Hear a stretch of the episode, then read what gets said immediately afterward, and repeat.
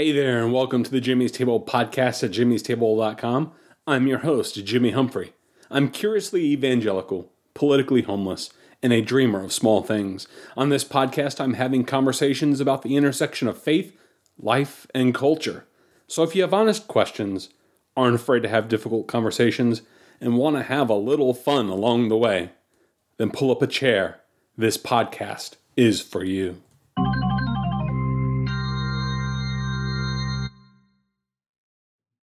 So today's episode 178 of the jimmy'stable.com podcast, and I have a special treat for everybody.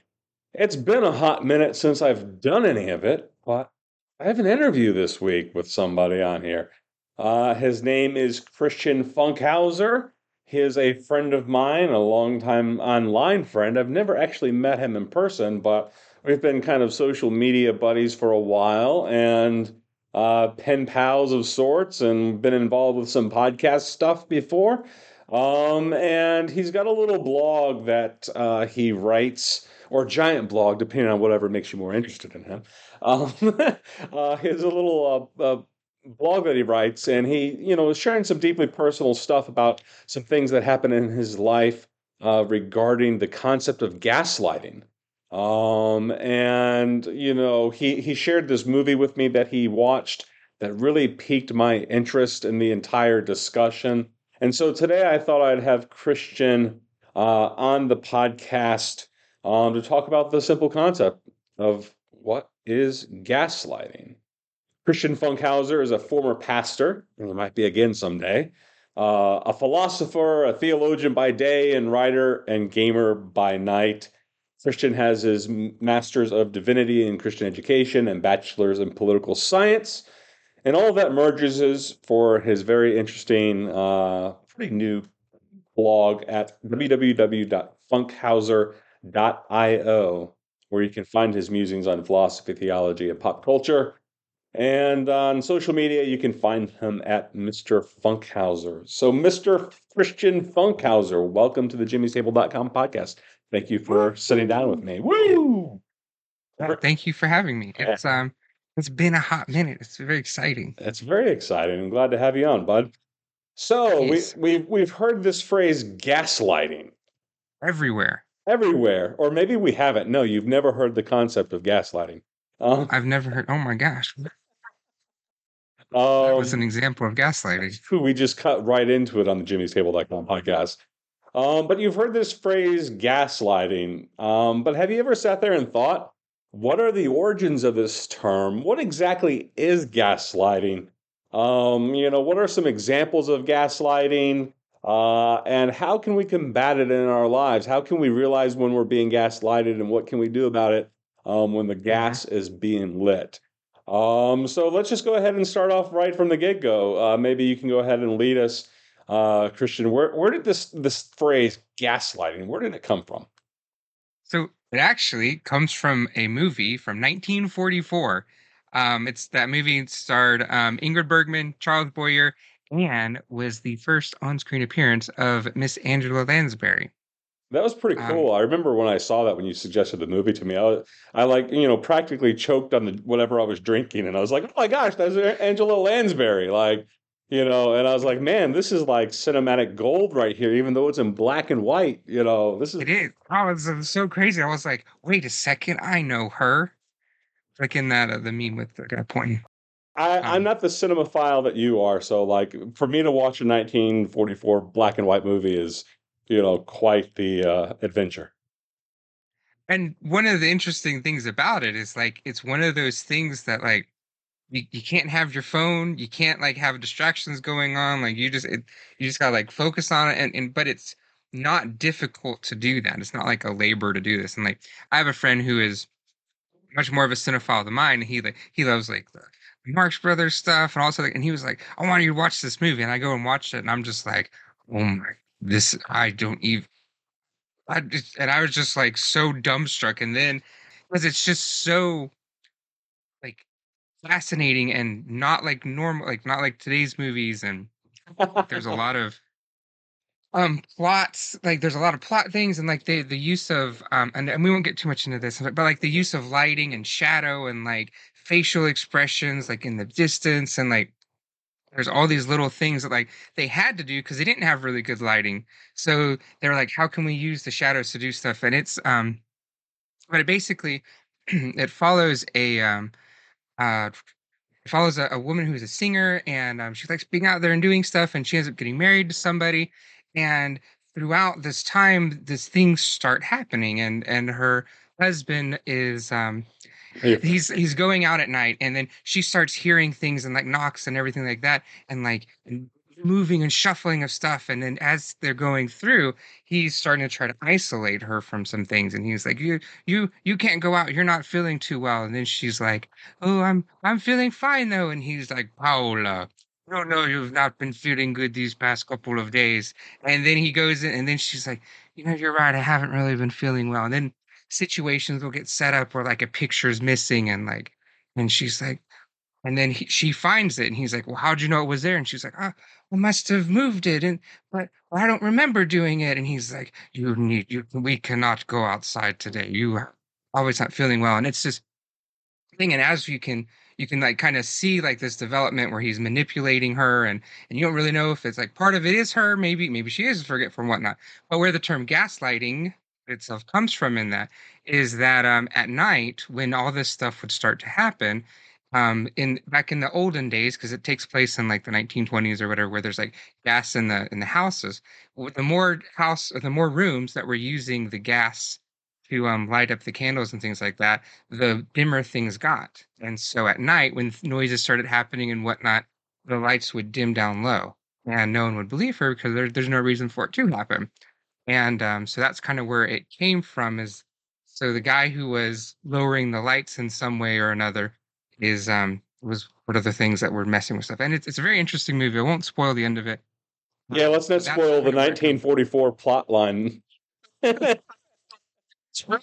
it's it's older than your grandmother but you know. Well actually uh but no the um so that's where it comes from. The, so the gaslighting comes from the movie Gaslight because it's what the um the husband was doing to um what Charles Boyer was doing to Ingrid throughout it because it was a and so it's that type of thing. It's like I said, it's very fascinating to watch. Yeah, it's a very fascinating movie, and one thing that really struck me about it is like when some of the the beginnings of the self doubt she was starting to have, mm. um, and that the, the the seeds he was placing in her head, and not only her head, but the people around her too. Like he made yes. his like he was causing her to doubt herself and be like, "Honey, you're not feeling well," or of course you forgot that and, and and I can't believe you broke this and and then he was you know saying those things to her but then he was also going to the maid and saying you know please watch after my dear wife she's not feeling very well today please you know, and somebody would ask about her in the public market, and um, you know, he would say, "Oh, my wife's not feeling well today," and and so it was a very interesting thing. But at the same time, with the way they played out the movie, you didn't quite know to what extent he was. You you kind of were suspicious of him, but you know, you mm-hmm. also thought, well, maybe she really is crazy. like they actually did a really yeah. good job at not letting you fully know just how crazy she was or wasn't um, throughout these th- sort of things. So you kind of just like, you discover reality with her, um, and it's a very well told story. Yeah, and like because he might, um, he might he might give like a, a, a, a signal or something, or he might say something like, you know, if she if, if she's just been misplacing things so much, and I'm really concerned that that may be something else, and then she's looking for something that was misplaced, whether by her or somebody else or whatever. And then like you, the maid sees it and is like, oh, she is misplacing things. Right. And it's part of, so it wasn't just like him to her. It, it, and that's part of what gaslighting is, is it starts to affect the other people around you and, or, you know, the person who's being gaslit, their whole, everything starts to change and other people start to think things. And then it caused, that's what helps solidify the doubt and everything in your life which is why it's so insidious, but also very fascinating to um to watch, especially when it's not happening to you, but then also just to kind of see and observe. Right. Um, and it really shows how powerful to our brains the power of suggestion can be. That, yeah. you know, when somebody suggests something, then all of a sudden it's like our brains have this cognitive response that starts understanding the world and the reality in which we live based off of what somebody has said um, about something. It's it's kind of like you know with um, you know let's say pop culture sort of stuff where somebody says this art is great or this art is bad, and then and then all of a sudden everybody's like, uh, no, I do think this art is good because of X, Y, and Z, or and and so the, the sometimes the people who shape our opinions first in culture sometimes um, will uh, end up greatly impacting our view and interpretation of a movie or art or music or what have you, to where you know we form an opinion on something and we're and we're kind of sitting there waiting. Where it's almost like we're waiting for the social cue to fire. And mm-hmm. and so we go to different sources like we'll go to uh, Siskel and Ebert or we'll go hear what Tucker Carlson's going to say or you know or anything in between. Um, you know uh, we're waiting for somebody to tell us and then once somebody tells us what that thing is that's how we understand it all because of the power of suggestion and and social influence and how we respond to other human beings. And and that can really happen uh, powerfully, I, I think, in interpersonal relationships, especially. Mm-hmm. Um, and I think gaslighting, you know, while it might have some of its social phenomenon, and we'll talk about that uh, more in detail a, a, little bit later, but um, you know, it really is a personal relationship sort of thing of which you've had, you know, quite a bit of experience. Peace. And and the other thing that makes it so powerful is not just the power of suggestion, which that is the case, but it's that power of suggestion from someone that you trust. Right. Like, why would this person lie to me? Or someone in authority who you've been taught to trust um through whatever. So like movie critics, like if we want to talk about movies, like that, or like your political commentators or your social leaders, whether in the church or whatever, and then you believe that stuff, and then that makes it harder to question because then it's like, well, if I'm questioning what the pastor says about this, then what else could he be wrong? And then you start to get into this whole thing of, am I am I tearing down everything that I believe in? Am I deconstructing right. all this stuff? And is that good or bad? And and how does all that work? And it's very um it's very interesting and and but because that trust can be manipulated for good or bad depending on the person and like so it's yes it's very intriguing but i do agree it's mainly um individual right and, and i think that's a key concept that that's really good that you hit there with the idea of trust um because it's probably not going to work um from somebody you're already suspicious of like you know mm-hmm. that, that's the thing like um in this in this movie gaslight um with ingrid bergman and charles boyer you know it's a husband and wife and you know she's all doted on him they're newly married and all that sort of stuff um and you know she has no reason not to trust him so so when you know the prince charming comes in and starts you know dictating how reality really is um she's just like well you know, I, I of course it's true. Like, you know, that it must be true. Like, why would he say that? This is a man that loves me. I trust him. He's been good to me. Like, why would why should I not believe him? So it's it's amazing, you know, power of suggestion working with um, you know, somebody you trust to place seeds of doubt in your mind about the reality of the world in which you have experienced things. Yeah, and I would even and one last thing about the thing. Um, I would even say part of it, but it's not it's not just suggestion everything. It could be like the the reality is created in a way, like maybe setting someone up for failure. Right. Um. So mm-hmm. one of the scene, the first kind of instance where it starts to happen is he gives her this pendant. It's like this is from my mother. I love it very much, and da da da da. And she's like, let me put it on. And he's like, well, don't put it on. Maybe just put it in your purse. And then he takes the purse and like and you know to go and like let her out the door and everything like that he ends up hiding the pendant or something and she gets through there and then she they're minding they're doing their thing and everything's happy and then she reaches into her purse and realizes the pendant isn't there and then she starts to freak out well what happened? And then he's just like why i told you how important this was. Why would you where did it go? And then and just just that that just kind of ends in that scene and then it goes through and then that he builds on that. So like that setting up for failure can also be something to where your reality and this probably I should have mentioned later oh well where your reality ends up matching what they're saying and what they're suggesting right. and so it ends up being a little easier right to um to believe stuff yeah, you start leading them down the path, um, and and then they just get caught up in a web, and once they're caught in the web, it's almost like they can't escape. Yeah. Um, and it, it becomes very hard. Well, we we have this example from the movie, and the movie I highly recommend. You know, we've talked about it a bit. We're not going to spoil the entire thing because you know, off on the off chance you probably haven't seen it because you know it's such an old movie at this point. There's probably Mhm. an entire generation that has never seen it. Um, you know, maybe even two generations. But just looking it up real quick, if you wanted to check it out, uh, you're gonna have to stream it, and you can do it on places like Amazon Prime, uh, YouTube, Google Play, Apple TV, and stuff like that. Uh, just doing a quick Google search, it's saying you're gonna have to pay about two ninety nine. It doesn't look like anybody's playing it for free out there. HBO Max. HBO Max. If you subscribe to HBO Max, Okay. yeah, you can see it. Yeah, I, I want to say maybe that's how even I watched it the first time. I'm not sure. Um, but yeah, HBO Max. You know, just go out there, look up the movie Gaslight, and you'll find it. Highly recommend. And like Christian says, don't watch it with your phone on because you know it's definitely one of those subtle movies that you're gonna have to pay attention to, but you're gonna be glad that you did. Um, Absolutely. and it's I was it was a real enjoyment. I I didn't ex- I usually don't like the black and white movies, uh, and you know for good reason. Um, but some of them are, are still have a, a lot of power, and it's like, hey, maybe they could even uh remake this one or something. Maybe they could get Sandra Bullock or somebody in it. I will say, um, one thing they um don't watch the trailer.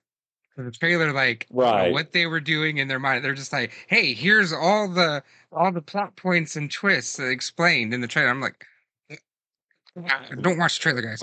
Anyway, yes. Uh, so uh, let's take a more uh, academic uh, idea of, um, if we can, of uh, gaslighting. Uh, academic definition from Urban Dictionary of all places.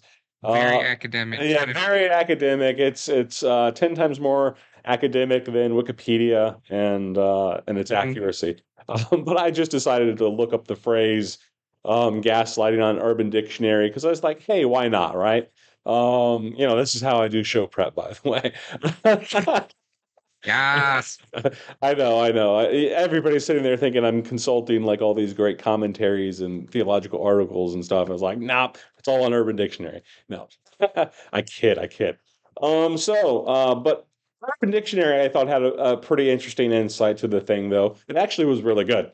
Uh, from Urban Dictionary, it says that gaslighting is a form of intimidation or psychological abuse, uh, sometimes also called ambient abuse, whose false information is presented to a victim, making them doubt their own memory, perception, and quite often even their own sanity.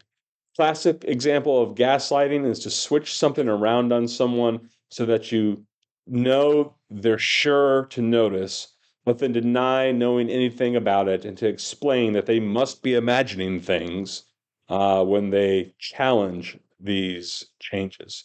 Um, a more technical psychological definition of gaslighting is an increasing frequency of systemically withholding factual information from and or providing false information to a victim, having the gradual effect of making them more anxious, confused, and less able to trust their own memory and perception.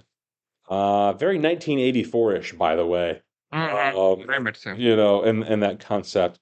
Um, and it gave, gave a great example, and I think you'll often see this, especially in domestic abuse type relationships, where your spouse begins to tell you things that never even happened. Uh, for instance, uh, your husband might say to you that last week he told you he was going to go to the bar with his buddies this Monday night, but you never remember him telling you that. You know, and not just because you know you forgot, but it never actually happened. But he's like, "Oh, don't you remember when I told you?" You know, um, that's definitely a form of gaslighting. So I just thought I'd toss that out there from the Urban Dictionary. Did uh, so, Christian? From this Urban Dictionary definition, quite the definition. Um, does anything speak out to you regarding this de- definition? Yeah, I think there's um, a lot of stuff in there. I love the examples they gave, and I think that it can really speak to um, real life examples. Um, you know, as an example, like the one about your spouse tells you things never really happened, uh, or you know, oh, I told you I was going to the bar. Like I think that kind of stuff happens all the time, and it's seen as more playful or um, everything. You know, maybe it's a, a wife that wanted to go shopping. Hey, I told you I was going with the girls tonight. You know, whatever. Da da da. Or it's the guy that just wants to be left alone, and he's like, "Oh yeah, I totally told you about that." Last every Monday we go out and do this or something like that. And I think we a lot of times see it as playful, but I think it starts to set a bad precedent of things that we can mm. do. Um, or it could be more insidious, like you know maybe it's the the husband that spends money like crazy and then he starts being like well why you went out to eat on tuesday and that's why we don't have any money to pay our bills or something or the wife that is trying to do something and where like they don't want to take blame for something even though it's really their like fault and i think that happens um a lot as well in more dysfunctional ones and but i don't think that you get to that level until you start doing kind of the little little stuff first. I think it's like you get little baby steps. Right, and, I, and I, and I, I think yeah, there's the baby steps, but I think you know for it to really get to the level to qualify as gaslighting, there's an intentionality about it. At some point, you yes. kind of go full blown Machiavellian uh, sort of approach to things, and you're just going. You you deliberately know you're manipulating strings and pulling strings and right. trying to lure somebody into a false reality. It's not just an honest disagreement or you just accidentally forgetting something you said or a conversation you had because people forget memories all the time. Yeah. You know, we're only capable of remembering so many things. So this isn't just like about honest disagreement. So before you start accusing your spouse folks of gaslighting you, you know, sit there and think like really think like did the, we actually have conversations about these things and uh, you know, right. uh, do your best and, and give some benefit of the doubt. Um, but at the same time, you know, I, I think uh, Uh, th- this starts to become a systemic thing. This becomes a habitual yeah. thing. This becomes a deliberate thing. It's not just an honest disagreement or maybe some bad behavior, you know, misguided behaviors or or you know slip ups or something like that. This is a very intentional thing. Yeah, and and that's very true. And I think for it to be like really gaslighting, gaslighting, and not just you know manipulation or whatever, I think there there has to be that malicious intent as part of it. It's not just a a little like, oh, I'm gonna like kind of trick you to do what I want. But I think that those things can lead up to that. But yeah, there's definitely that malicious intent. You're not gonna accidentally convince someone they're crazy or change things, or you know, and maybe it could be a situation where like you're that person on the outside, like we had talked about, or like you know the person who is gaslighting you, you know, they're they're on the outside of things and they've just been knowing what they've been told and then they're kind of seeing you as an example if you're the one being gaslit they're kind of seeing you do some of those things and they're speaking into you and they're um uh, they are reinforcing the gaslit behavior so right. it's very um it's very interesting and i think well that kind of gets to the bottom one but it's bottom part but it's i think that's one of the reasons why it's important for us to to communicate and be honest with one another like when we're starting to see stuff and like be able to speak into one another's lives and right. that that happens later on. Right. And, th- and this is when you start having to secretly tape record conversations with your spouse so you can play it back later. Oh no that's terrible. Shh, shh, shh. people don't do that right? Yeah, nobody does that. Nobody does that right? I, you just like randomly have your phone out and just like hmm, let me turn the microphone. Right, like, like, hold on a second, hold on, I'm getting a message. Click. No. exactly. Oh, I'm I'm sure some family therapists probably have a word or two to say about that. I I, I can't speak for fam- family therapists, but I bet uh, family therapists and lawyers have plenty of uh, you know anecdotal uh, conversations about that's right. But anyway, we digress. Yeah. Um, so some examples of gaslighting. You know, uh, the thing that inspired this entire podcast conversation we were having, but also, you know, something that you wrote uh, pretty powerfully in your own blog at funkhauser.io. Um, what's the IO stand for, by the way? Do you know? I it's it was a different web address, and I didn't want it to be funkhauser427.com or something. nice. So I was you... like, this is cool, and like and I like things being a little different and like you know, if I'm being silly, I might be like, "Hey, oh," and so it's kind of like. I was getting ready to exactly do that, or you could it could be a very British thing, you know. Mm-hmm. Funkhauser, eel, uh, cheerio, right? Um, top exactly. of the morning. Anyway, uh, I digress. Um, we have fun on here sometimes. Um, sometimes. Sometimes. Um, but anyway, so you, you but you did write uh, this this pretty powerful blog sharing about two experiences that you had in particular one in corporate America. Uh, one that I actually very powerfully related to in my own early career Ooh. in corporate America. It kind of reminded me of uh, this time I got uh, gaslit at uh, the big bad bank that I used to work for early on in my career. Um, but I won't get into my story. I found yours much more interesting. Um, as and you experienced it not only in corporate America, but you also experienced it as a uh, minister in a church. So uh, share your story, man. It's very uh, intriguing. So you can go there and you can read. I have it set up on like three different blogs as well as a um, and two intermissions to kind of tell the full story of the thing. So I'm not going to go into the all the details, but I didn't even realize what was happening to me, which is probably the most insidious thing. And that's why I was like, I need to write this down. And like, you know, my uh, my family was like, well, do it, but don't don't go into so much detail. And I'm like, no, no, no, no. That's the point. We have to go into the details to know because it was so like I didn't even realize like it was happening. In the corporate world, um, what had happened is I was working in purchasing, and I was asked by someone and higher up to um, to make an unethical purchase, a purchase from this person's friend or whatnot. And um, I said, "Sure, you signed the paperwork. We're good." And they they weren't going to do it, and so it was put to me. You need to order this, and so. Um, if I had done that and didn't fill out all the paperwork and everything because of the specifics, which I won't get into, then I could have lost my job. So I talked to my boss, who um, is a Christian, went to seminary. We, me and him were friends and stuff like that. We'd gone, he'd, we went to seminary together, and he was like, "Just do whatever she wants you to do. You know, it's okay. Um, don't worry about it." And I didn't feel comfortable doing that, so I ordered things the way that I was supposed to order through our supplier that gave us the best price. And um, long story short, um, I got written up, and I kept being written up for things that didn't make sense, like things that I had been celebrated for, like my attention to detail, my going the extra mile, my being polite and working with people, all that kind of stuff was being attacked. And um, and I was being written up for all these all the things that I felt were my strengths and I had been celebrated for in the company were turned into weaknesses, and those were my areas to improve on. And um, so then my friend, my boss, um, he had he started going in there and he being like, you know what, Christian, it's um, you know, I I've gotten in trouble too sometimes, and I just had to realize the problem was me, and that I needed to change things, and that you know, if you're you're having these issues and there's something changing in you, and you're just not doing things correctly, and and then he started doing something. He actually started setting me up for failure, and he'd say like, "Hey, I need this this project done by Monday," and it would be like Thursday, and then I would Monday it wouldn't be done. He'd be like, "Well, you didn't do this, but." And, and I was like, how was I supposed to do this when we're in the middle of busy season and stuff like that? And and so he at one point admitted that there was no way I was going to be able to finish it, but the fact that I didn't uh, attempt to do it in the way that he thought I should showed that I wasn't doing it. And so these kind of stuff got brought up, and I ended up being let go from that company, um, even though I had done amazing things and like helped out a lot of stuff. I ended up being let go, and the reason I was let go was because I was disrespectful. I was unorganized and all this other kind of stuff. All these things that were not true. And actually, the Georgia Department of Labor did an uh, investigation on it to see if I was eligible for unemployment, because um, technically I wasn't, based on what they had written up about me. Um, and they determined that things weren't true.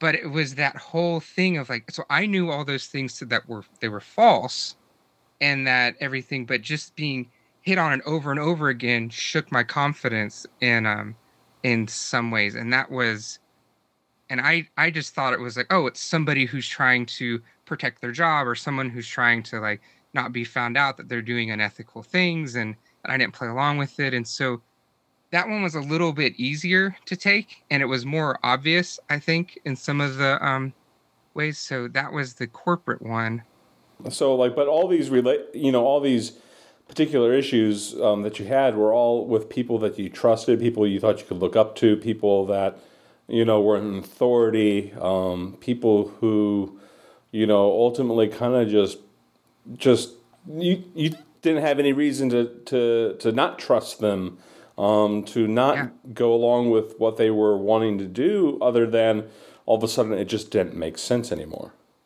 Yeah, like with my um, my boss, who was my he was actually my boss's boss. But anyway, but yeah, he was the head of the department, and then I had a manager and so forth. Um, when he was doing these things, like that was a crazy. Like I can't even believe that it was happening, and like this was my friend. I trusted him when he gave me advice or projects. You know, I thought, okay, he's doing this because in the past he had worked with me on things and kind of because he had been there for like 10 years i was just there for two years he's helped me kind of navigate through some things.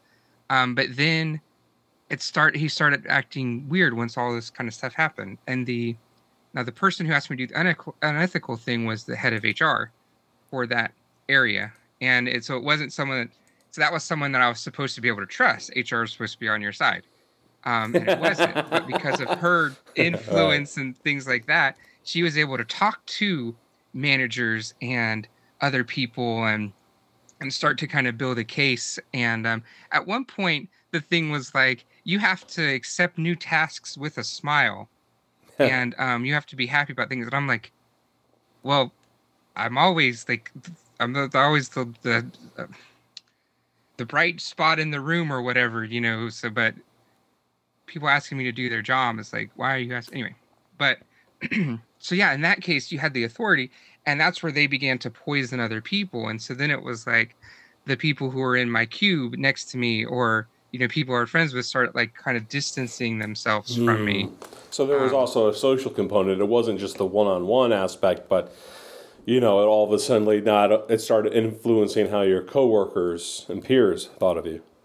Yeah, because there were a lot of like times where I was just away from my desk because I was in a meeting because I had to go over like the things I was written up for. And then like as I would refute things, then and that was one of the other things, like no matter how often I refuted things with the truth and I brought receipts and things like that, um, I would they would change things. And then it was like, well, we never said that that you were you were uh, late on this day. What we were saying is that you have a habit of being late and you've been late on multiple times. I'm like, well, you know, that kind of thing, where it was like, so I would poke holes and stuff, but then it would change and become more vague, which then starts to think, am I always habitually late, or you know, have I been disrespectful in these in an email or that kind of stuff? And then I have to go through, and then I'm spending my time instead of resting when I'm off work, I'm spending it going through like emails, to find out what what could be, hmm. what could hmm. have been disrespectful, what could have been you know, rude, like that kind of stuff.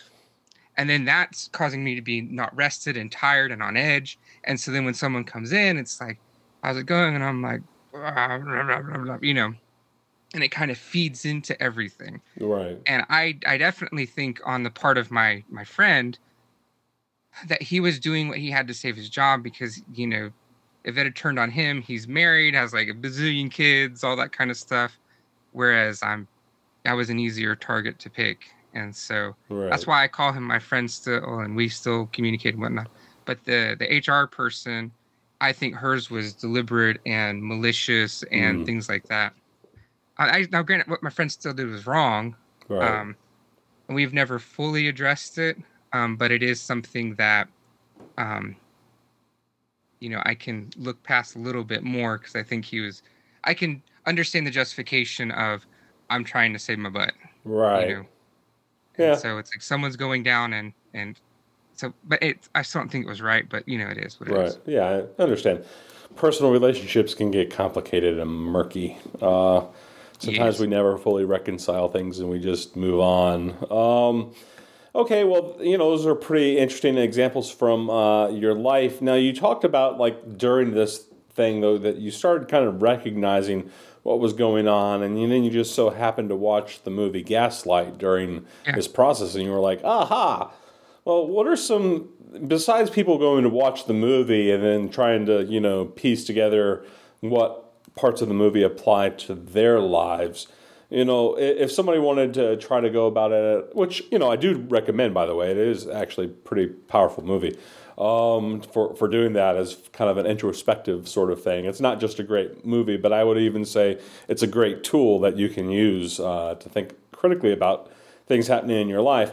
But apart from looking at the movie, um, what do you think are some things that um, you can do at a practical level to sit there and recognize that you are possibly becoming a victim of gaslighting and that it's not just you know an accidental disagreement or difference of opinion on something, um, but that's this is somebody deliberately out to get you. Um, you know, and to manipulate your situation and is trying to uh, take you down that road. How, what are some things that you can do to recognize that while you're in it? Because, like you said, it's kind of hard to recognize when you're in the thick of it. Yeah. Um, and I think that kind of goes into more of like what happened at the church. Um, when so I have a certain way that I teach and I have a certain like style of things and it's it's a lot of people really connect with it and it was really really good but um, one of the things that happened at the church and I, now my pastor was awesome he had my back and stuff we were like I had that support group um, the, you know all the leadership and the staff the staff there was really good and um, they had my back and everything and I was constantly getting praise and stuff like that from them over the way I did things but um, one of the things that started happening was and I didn't fully piece together everything, but now that I can and kind of see it, it, is like I the first sermon I gave was a cl- very classic Christian sermon type thing where I had like clips from movies, I had clips from um, other stuff that um, to be able to kind of engage people and keep things kind of going along. And the very next week after um, after I did that sermon, that some of the some of the like it was for the scouts and everything, and they said it was one of the best ones I'd heard and stuff like that. Um, I started getting people started bringing it up and they started having complaints about it, and they started uh, um, asking me to change things and and whatnot. And then the next one came by, and then something else happened, and I got another meeting where they're like, "Hey, we really are upset about this. We're offended at this," and I kept having to make concessions that I thought were coming from a place that people were being like, "Hey, it really bothers me to see the Lord of the Rings on my church screen." Well, I think it's ridiculous, but okay, that's fine. You know, so we won't have Lord of the Rings on the screen and like stuff like that. And it was these little things changing. But what happened is I began to be less like myself and more like, I don't know, somebody else, someone that wasn't me, that didn't have my take on things. And I started to become more and more generic. Um, and I think that's one of the things where, like, if you've got friends and, um, family and whatnot and, and they're saying hey you're changing and and you're you know you used to be really happy and now you're not as much or whatever the case is. I think that can be a really good sign for stuff um, and it's not just hey i'm going through a tough time like it's core changes in the way that that you are and you handle things because you're trying to adapt to the new you know situation that you're in but it's it's and it's it's not necessarily good changes. So i think that could be a really good um, setup for being able to experience like to know that something's happening. Because like i said while it's happening to you and while you're going through it you're just trying to adapt and survive in that situation. You may not even know.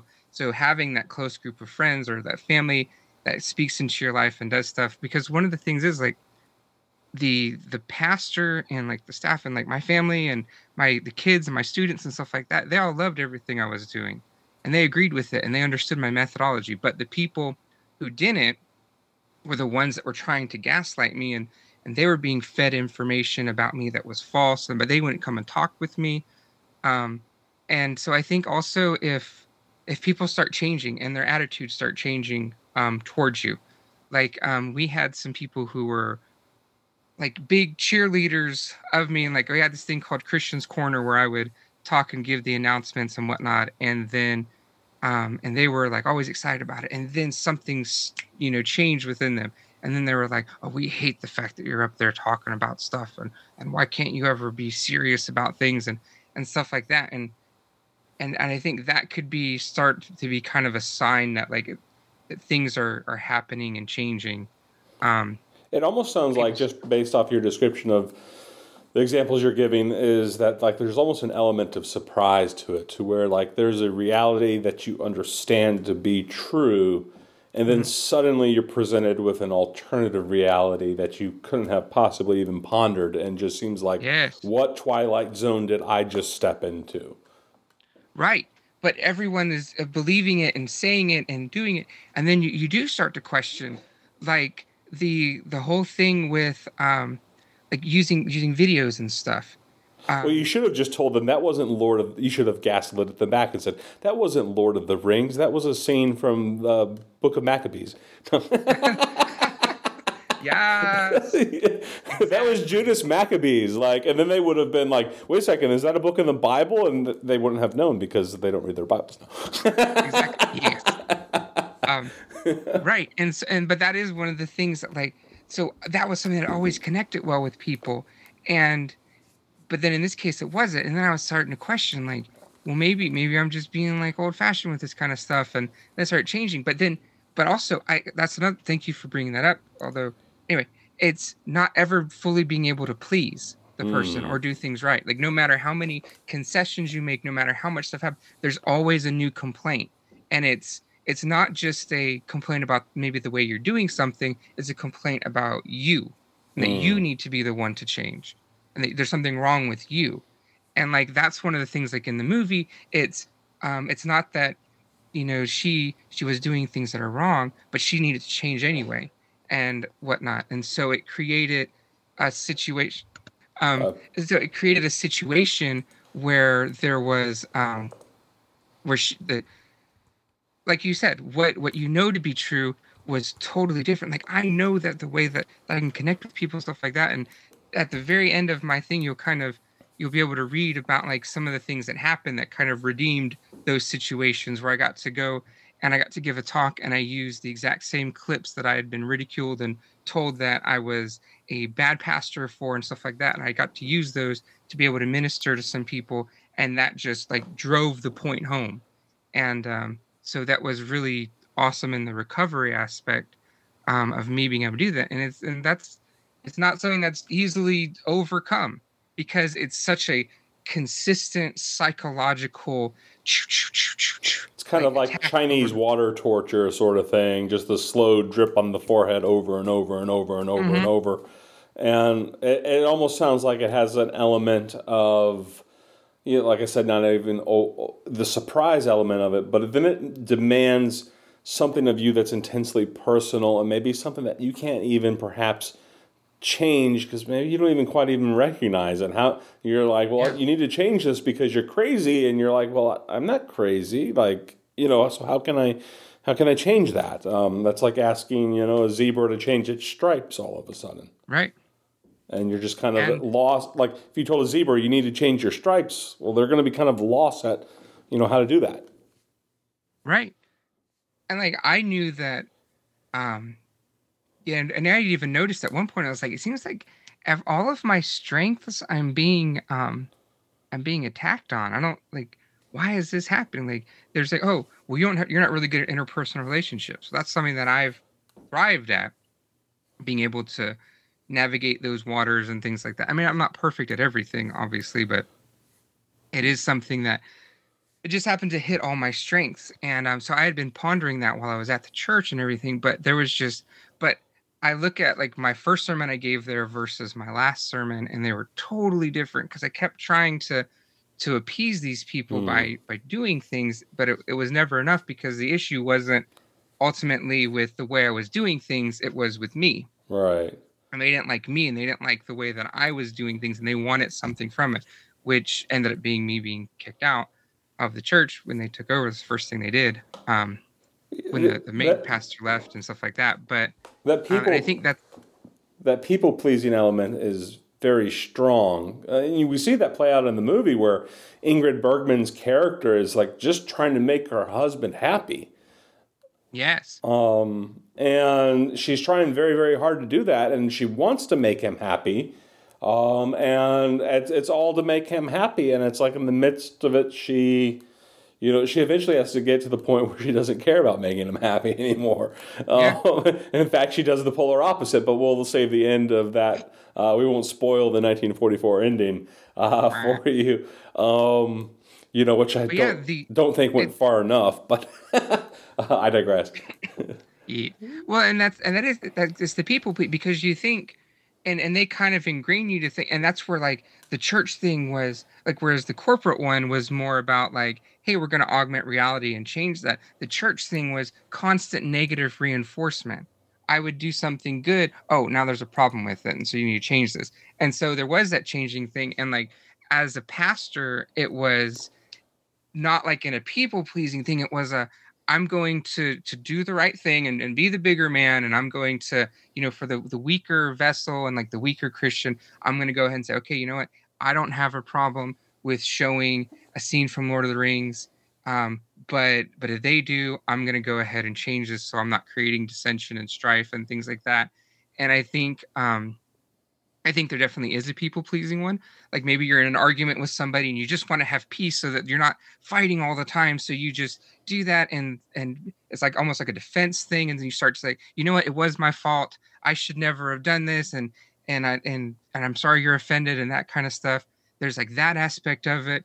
Then there's the one of like they try to manipulate you from like, oh, I'm so sad, like my life is so terrible, and if only you would do this, then you know there's that that mm. one where you're like you're doing it like out of pity or um, even like morally right reasons but and then there's the and so it's it's it's so different in the way that it that the people do it and like it's it's very intriguing. Yeah. So we talk about recognizing the the symptoms um, and what you know possibly things that you're experiencing while gaslighting uh, or being gaslit. Don't practice gaslighting. Um, gaslighting is bad. Um, although we've given you all the, the ideas of how to do it if you really want to push somebody over the edge. No. We're very evil. It's like during Prohibition, they're like, "Hey, don't do this, or else you'll make alcohol." exactly, exactly like Prohibition.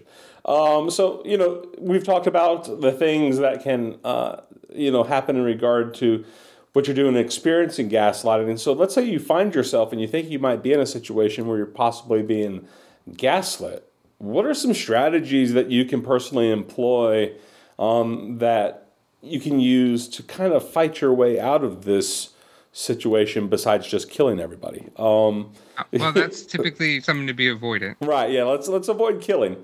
Um, you know, let's let's involve let's avoid doing things that are going to get us in trouble uh, with the powers that be and that Jesus frowns on. Um, but uh, you know, what are some things that you think are some practical steps? Maybe even some things you did in your own life um, to to fight against that. And what what would you recommend somebody do? Yeah, um, and I will. I'll start off by saying is that uh, I don't have all the the answers and everything i can i can give some things that, that were important and some things um that that i think like you mentioned that can help with some things. And i think the first one is to and, and it's going to depend on how it's going by. Is it like the way it was in the corporate world or the church one? I think in the corporate world it was easier because i knew that um, i held on to the truths that i knew. I knew that i was good at this. I i had um from people i respected and loved who were saying they hey thank you for negotiating that. Like we've never been able to do that before. Thank you for working with these groups and bringing them together and stuff like that. And and so in that case it was really easy to fight against that more because when they say well you're not producing enough or you're not saving us enough i'm like actually i've saved us over three times my salary just in the past six months. So i i am doing enough you know like that kind of stuff but just them not being happy. And that's i think that's a little easier um, so I think the big one is to to stay, hold on to what you know to be true. And if you're starting to doubt that kind of stuff, then set up some ways where you can um, can reinforce that truth. So um, you know, if, if people say, "Oh, you keep forgetting things," well, write something down. You know, and you can start to take some steps so that when they say, "Oh, well, I told you about this on here," actually, I've been writing this down, and you know, you know, it's funny that you should mention that. I worked a uh, large international corporate law firm once was my one of my first jobs.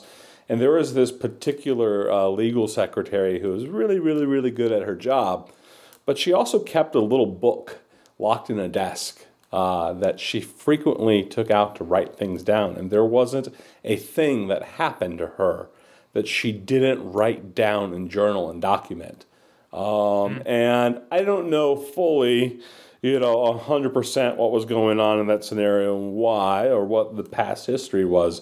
But I did hear something to the extent of that she was keeping those notes um, in order to, if there ever was an argument or dispute over thing, she can sit here and say, in my journal on such and such day, I wrote such and such. Mm. And I, I thought that I was like, wow, that's like, I was like, that's a little paranoia. And I was sitting there thinking that as a naive, uh, mailroom clerk at the time. Um, but uh, you know, I definitely, as I advanced in corporate world myself uh, at uh, the big bad bank and places like that, um, I definitely started to see the need to like engage in the good old fashioned CYA uh, Yeah. sort of type behaviors every now and then because it's kind of like you know you save those emails, you keep records, you don't throw Mhm. things away. And Um, you you- figure out a way to keep them like on your personal stuff. You know, if if possible, you're not breaching contract, but that way, right. It's like all the emails that I like the the very day that I got let go from the corporate job, I had messaged the um the legal department and said, "Hey, what are my rights as a employee here? I feel that there are I'm being I feel that I'm being retaliated against and da da da da da." And um and I provided some evidence and I got let go later that day and I was lost access to everything and so boom, wasn't able to do that. Hmm. I think now from the um from like what happened at the church, like I think ways that we can protect against like that kind of stuff. Um, I think you have uh, you have a group of people that you can still run stuff by um, that are unaffiliated with that that person or whoever might be doing that kind of thing. Um, one of the things that really was a breakthrough for me in kind of realizing thing is um, a gentleman was talking with me and he's actually younger than me. Um anyway he was like um sometimes god uses rejection as a form of protection. And i started thinking i was like this is mind-blowing. And so and like sometimes it's a situation where you don't know what's going on but and you don't really realize that you're being changed but then something happens and then like i got like i i got let go from the church job and and i am i'm really thankful that i was in many ways because i just think like what if i'd continued going down that way and I know the changes that it made to my like psyche through dealing with all that kind of stuff. What did that? What if that had continued? And um, whereas, where, but then the person who was the kind of masterminding all of this ended up taking over the church and being the pastor, and it, all of his dreams were achieved that he'd been going for. While all of my dreams were dashed across the side, and so it was really struggling with that aspect of it. And I was like, maybe if I'd only done this, maybe if I'd only been more like this and changed. And then I was like, no, sometimes God uses rejection as protection. And I was like, this is fantastic. This is great. Because, like I said, it was one of like with that, with the negative reinforcement all the time. I think one of the things that really helped me was the fact that I had like the pastor who was, and he was like, hey, I think this was a great thing. I think what you're doing is the right way. I think all this other kind of stuff. But even with that positive stuff, there was just so much bombarding of negative things that it created Mhm. um, that's cognitive dissonance. So, So, so it, it seems like not only, you know, should you have objective things, but you should also have other relationships that you know you can rely on outside of the one that you're currently experiencing the gaslighting and like almost kind of an outside third party, you know, a trusted friend, maybe even like, you know, heck, somebody who has no emotional entanglement into your personal life, like a therapist Yeah. or something, you know, an objective third party who can stand outside and, and help you think out loud about these things when you experience these things. Because, you know, especially since there's this, the, like in the movie, there's this, this tendency of, of those who are, you know, doing gaslighting to kind of try to isolate and control and Yes. dominate. Um, and that's exactly what happened in the movie. The, the the man eventually isolated his wife, and you know, as a result, she had nobody to turn to, um, and and just a few people that she had to turn to. You know, he had already started pulling the strings on them, so you know, she just kept going down this this road. Um, And so I think that sounds like a pretty good idea to have have that outside because you can't just trust one person. You need to have multiple directions of uh, of trust. You need to have multiple relationships of trust. People to help reinforce the notion that you ain't crazy. yeah, and I think the an, another really important thing is, and I don't, I'm not just using this as like a coping thing. Um, it's a thing where like if if you do find yourself in a situation where you've been gaslit and whatnot like that, that doesn't mean you're a bad person. That doesn't mean you're a weak person. That doesn't mean you're weak minded. Right. That doesn't mean there's something wrong with you. What it means is that there was someone else in your life that wanted something and you were in the way of that. And they had to to manipulate you and psychologically mess with you in order to get whatever that was. Um, so because it's and there's not like I know there can be a pride thing. Oh, this could never happen to me, or whatever the case is. Or like for, in my case, I'm very like aware of my um of my, my not just my emotions, but also like my my psyche and like the way that I think about things, and I'm very introspective in that stuff. And it just went right under my radar, and I didn't realize it until that one guy made the comment, and that happened in 2022, and the initial gaslighting thing with the other company happened in 2019 so it was three years and even though i'm introspective and stuff like that i still missed it. And so and i don't mean this in like a, a haughty way but if it happened to me and i know about psychology and counseling and all the other kind of stuff it can really happen to anybody and that's that's okay. Right. there's nothing wrong on your end. It's just that you just happen to be the the, the victim in the case. Right. Yeah and it doesn't mean that they've outsmarted you or anything like that. It just means that it just happens because like like we talked about in the beginning it's it comes typically from a place of where you trust that person. Right. And that doesn't mean that you should never trust anybody again or that everyone's going to do that you know it and that's part of the healing process is being able to get past that. But there is that that trust was broken and um and, and anyway so yeah. Very good. Well uh you know, this has all been very good uh, conversation. I briefly mentioned at the beginning that we might talk about some macro level issues, and we don't have a lot of time. We've already been at just about an hour for this podcast. But for those of you who might be still listening to this podcast, and it's not just us running our voice, uh, uh, if you made it this far in the podcast, email me, jimmy at jimmy'stable.com, and said, We want more. Uh, um, but, you know, uh, can you think of any sort of macro examples that, that happen in maybe a broader culture? Because we know this can be very individual based, but I would be of the opinion that loosely we could even associate it with some things that we've seen even in our own culture. Do you, do you have any examples that just stick out to you? I think probably the biggest one, seeing as that I'm into like geek culture and things like that, is the whole thing of you don't like um, movie with female lead or or um, minority lead or whatever, therefore you are racist or sexist, hmm. and um, and or like the whole thing about now it's the trolls who are doing stuff like, well, I don't like the Last Jedi, and so it's like, oh, well, you hate women. No, actually, I have reasons why I don't like it. It has nothing to do with whether or not I like Rey as an actress or um, Daisy Ridley as an actress or whatever. I don't have a problem with her. Right. Just, I have other problems. But then they like to say so that way. And then what happens is they keep repeating, oh well, sexist people don't like da da da da. And then it's like, well, I don't like this, and people automatically think, oh well, that person's a sexist. Yeah, I, I think that's actually a pretty good example, especially with the recent um, Lord of the Rings remake over on oh Amazon.